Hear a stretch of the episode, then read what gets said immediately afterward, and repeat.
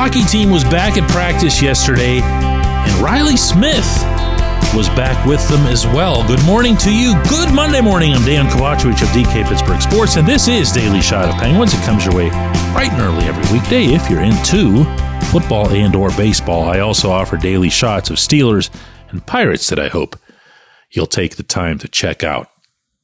Yeah, there was a session in Cranberry following the NHL's bye week and then the All Star break and gave some guys a chance to get healthy. You almost always see at an event like that a player or two or even more return to the rink. In Smith's case, probably a little bit sooner than might have been expected. He only ended up missing six games, presuming that he'll be available for the home game tomorrow night against Winnipeg. Mike Sullivan strongly suggested that he will be. And if so, my goodness, there's not another player on the roster who needs a reset more than this one does. Smith had six goals in the first 10 games. Remember that? And everyone's thinking, wow, what a great signing. What a great fit. Look at how he works so well with Evgeny Malkin. What chemistry they have. Because Smith was setting up Gino too. There was a lot of good stuff going on back and forth. And then he produced all of two goals over his next 30 games. I'm going to repeat that. Two goals over 30 games while skating on the second line, while getting regular power play time. And oh, by the way, did I mention that he was skating alongside Gino. That ain't it.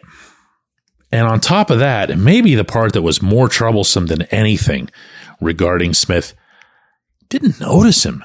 Like he didn't see him doing anything. He's he's not one of those guys who when he doesn't score, he brings something else to the rink.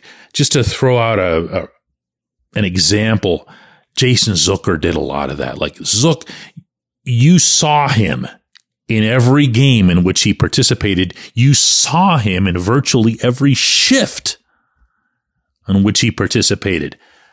Whether he scored or not, you could say on some nights he was the best, or the most dynamic, or just the most visible player out there. You wouldn't say that about Smith. You wouldn't. You would wonder why he wasn't that. You would wonder why he started so well and then faded so hard to the extreme that it wasn't really like he was getting robbed of great chances. He just wasn't even getting chances. I've heard a couple of theories about this from the inside. One is that there's a Stanley Cup hangover that comes into play, and this is true. And we saw it here 2016, 2017, 2018. It doesn't last forever. That type of energy, that type of momentum. In Smith's case, he and the Golden Knights obviously went to the limit and celebrated like crazy and lived it up and parade and White House and all that other stuff. And then, you know, he comes here and it's, I mean, it's, it's a noteworthy team. The Penguins are still a marquee franchise in the NHL, but it's not the same. The second thing I heard, also from the inside, doesn't necessarily mean it's 100% accurate or even 1% accurate, but I'm sharing it with you here, giving you the fair context for it. Was the kind of a bummer. The whole thing after Las Vegas. Smith was out there for a long time. He was one of the original, I believe they called him the idiots for some reason. I'm not sure why, but that was the the loving term that was attached to the guys who were there from the very beginning of the Golden Knights expansion team and onward. And so he got close to the guys. He was close to the community. That team, because of the tragedy in Las Vegas in that first year, the, the shooting that uh, killed dozens of people, became really, really ingrained in the fabric of that town and their people. And you know, all of a sudden he's somewhere else. Yes, it was his choice. Yes, he was a free agent. And yes, by the way, the Golden Knights were the ones who decided to make him expendable and go out and get Ivan Barbashev instead because they were looking for some more physicality and maybe they doubted that Smith was going to keep being as productive as he'd been. Maybe they were right. Whatever the case, if it's both of these things I just mentioned, if it's neither of these things I just mentioned, dude's got to get it going. And I don't mean just for a handful of games. Dude's really got to get it going. He's not going to help you on a third and certainly not a fourth line for the same reasons I just mentioned earlier. He's got to be on your top six. And to be on the top six, he's got to be productive. By the way, Sullivan had him on the first power play unit at practice yesterday. The first power play unit out there with Chris Letang. And guess who's not on that unit? As a result, yeah, Gino and Erik Karlsson. You need the guys who are supposed to score to score. Smith is one of those. If he isn't one of those, not only do the Penguins have a lousy contract on their hands with him getting 5 million a year, but they've got, you know, some dead weight that they're dragging around. When we come back, J1Q.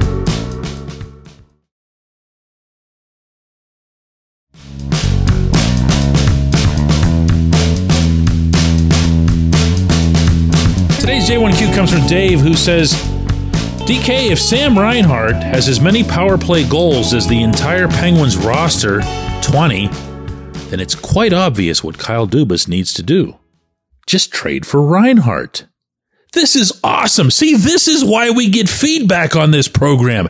Trade for Reinhart. I love this. You could trade him. Hang on a second. We're going to find all of the units here. I'm going to read them out loud to you. You ready? This is who the Penguins are about to trade to the Florida Panthers. Sidney Crosby, Evgeny Malkin, Bryan Rust, Jake Guentzel, Reilly Smith, Chris Letang, Erik Karlsson, Lars Eller, Rickard Rakell, and just as a throw in, Jeff Carter. So it's 10 players for one. And what you're going to see tomorrow night against Winnipeg, Sam Reinhart is going to go out on the rink alone on the power play. And I believe you're allowed to do that. I believe that if you're a head coach who only sends one player over the boards to take the face off, that you're not going to get thrown in the box. Have you ever seen a penalty for too few men on the ice? No, it's going to be Sam Reinhart versus Winnipeg tomorrow night. And I got to tell you, I'm liking Sam's chances because if Sam wins the draw to himself, he passes it back to the point to himself, shoots it, and then make sure he gets to the net in front. Like I'm talking like Bugs Bunny style to screen Connor Hellebuyck. And he gets that tip. We're going to see history being made. I, you know what, dude? I, I can't argue with anyone cutting up this power play. I just can't. It's become a disgrace. It's become a story across the hockey world. For anyone who doesn't know this number, the Penguins are currently converting at 13.1% on the power play. That is the lowest such rate in the franchise's history. The previous low of 13.6% was set in 1967 68, their expansion year.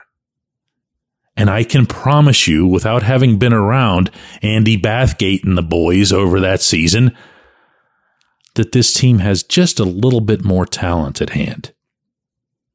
I'm not sure exactly what Sullivan's trying to do with this particular alignment.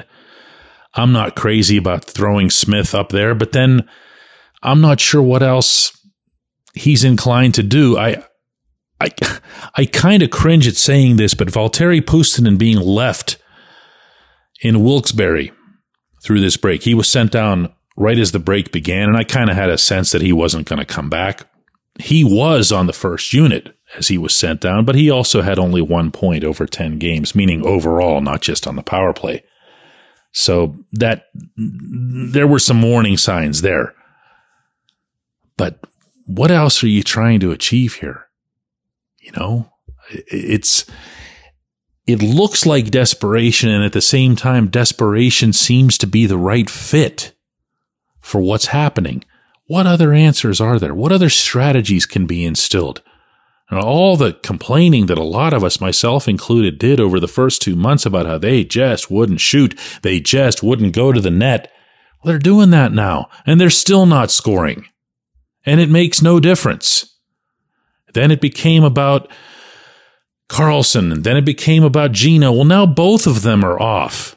What's going to be the next complaint? What's going to be the next plug that can be pulled? I, I, it's an impossible situation to analyze, if only because it's so ridiculous. It really is. I appreciate the. Well, it wasn't really a question, it was whatever, a, a funny remark. I appreciate everybody listening to Daily Shot of Penguins. We're going to do another one of these tomorrow.